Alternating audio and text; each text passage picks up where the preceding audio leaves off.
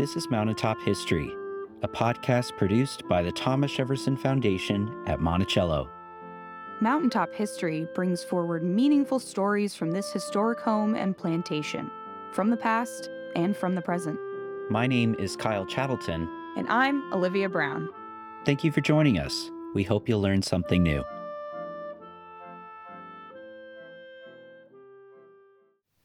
During the summer of eighteen oh five, a young man yearned for freedom. His name was James Hubbard, and for the first twenty-two years of his life, he had been enslaved by Thomas Jefferson. Hubbard, like countless other African Americans, had been confined to a dehumanizing system of forced labor and oppression. But one day, armed with a disguise and forged legal papers, he sought to break the binds of slavery.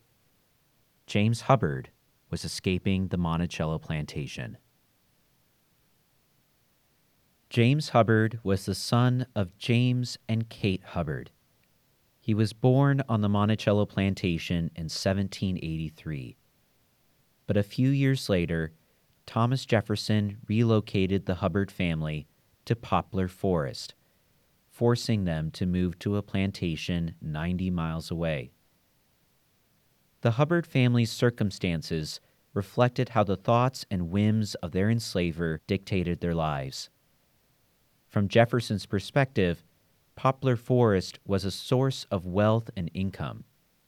It was a tobacco plantation, and there James Hubbard's father became a head man, responsible for supervising the work of fellow enslaved individuals on the plantation. Jefferson felt like Hubbard's father was worthy of trust and authority, yet also viewed him and the rest of his family as movable economic pieces of property. Because of this, James Hubbard found himself constantly being forced to move and, as a result, leave family and friends behind. When Hubbard was eleven years old, Jefferson had him moved back to the Monticello plantation. The rest of his family, however, stayed at Poplar Forest. This all took place because Jefferson wanted Hubbard to make nails. Along Monticello's Mulberry Row, Hubbard worked with other children in a nailery, turning long pieces of iron into smaller nails. This took place six days a week, from dawn until dusk, in a confined space next to hot forges. Jefferson recorded that, in any given day, the children could make up to ten thousand nails. At first, Hubbard made less nails than others around him, but in time he became one of the most productive nailers on Mulberry Row. Jefferson would occasionally pay members of the enslaved community for their efforts. These kinds of incentives were not uncommon in the Upper South at this time, and many enslavers paid small amounts of money for work they deemed, quote-unquote, above and beyond the regularly tasked labor of those they enslaved. Perhaps this is why Hubbard not only perfected his nail-making skills, but also chose to work in his spare time, making charcoal for Jefferson. It appears that, as time went on, Hubbard carefully made plans to escape Jefferson and Monticello. With the money he earned from all that extra work, Hubbard acquired two significant items: a nice set of clothes, as well as forged legal papers, meant to show he was a free man. And in the late summer of eighteen oh five, Hubbard left the plantation and made his way toward the city of Washington. It is not certain why Hubbard chose the capital of the United States, but he likely would have known about the African American community in the city. Edith Fossett and Ursula Hughes, two others enslaved by Jefferson, had worked in the White House and made trips between Monticello and Washington during Jefferson's presidency. but Hubbard would not make it all the way to the capital.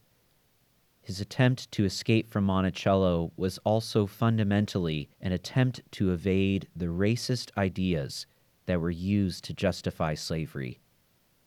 Because of the color of his skin, Hubbard was stopped by a jailer in Fairfax County and arrested on mere suspicion.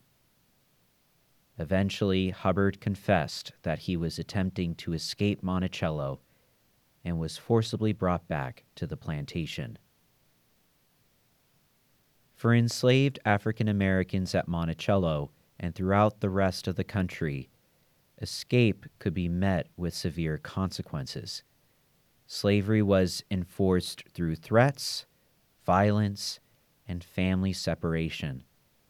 Hubbard certainly would have been aware of this reality, which makes his actions all the more striking. And yet, after being brought back to Monticello, Hubbard continued to focus on a world beyond the confines of slavery. Next to the fire and heat of nail-making and charcoal burning, Hubbard planned a second attempt. He would not escape during the summer like last time. Instead, he would try to leave during the winter, when plantation work slowed down and his absence might not be as easily noticed. Six years later, at the age of twenty-seven, Hubbard escaped Monticello for the second time. An advertisement was put out a few months later. It stated, quote, "Runaway from his plantation, a Negro man called James Hubbard. About six feet high, stout limbs and strong made, of daring demeanor. Bold and harsh features, dark complexion, and had even furnished himself with money and probably a free pass. Whoever apprehends the said slave and delivers him shall receive forty dollars in addition to what the law allows."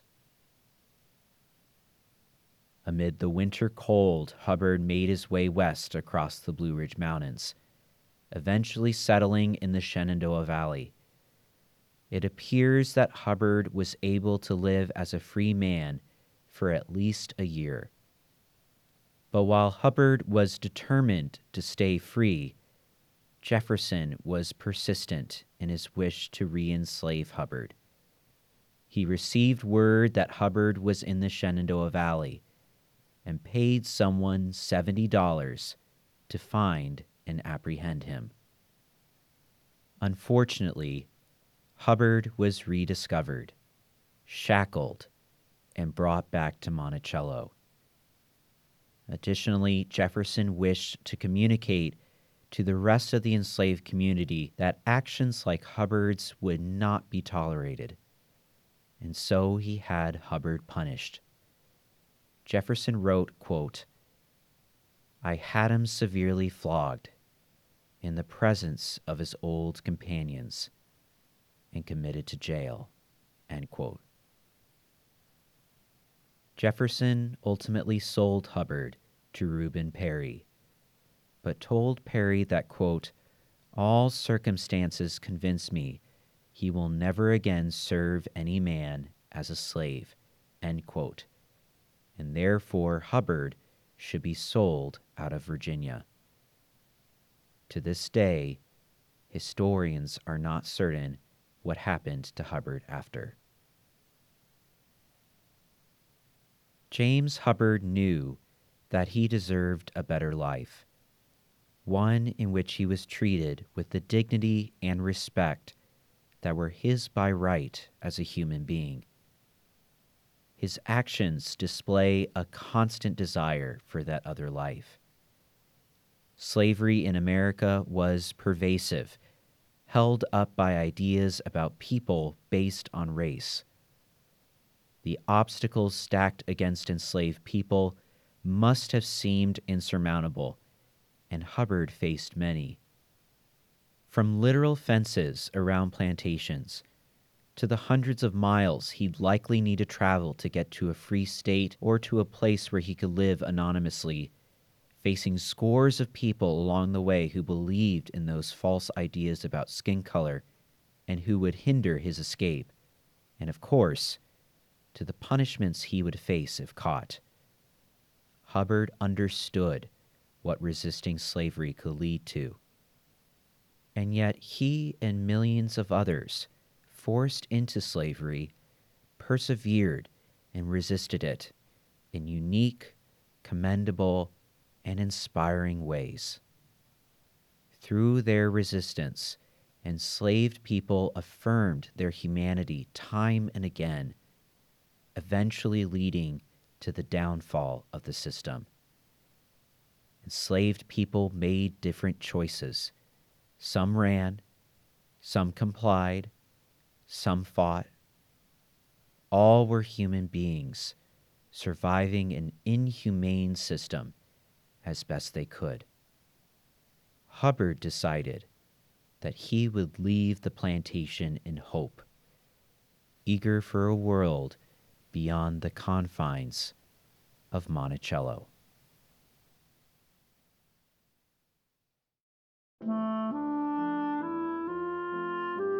This has been another episode of Mountaintop History, a collaboration podcast between W T J U and the Thomas Jefferson Foundation. Join us for new episodes every two weeks on Apple and Google Podcasts, Stitcher, and the Virginia Audio Collective. To learn more about Monticello or to plan your next trip, visit us online at monticello dot org.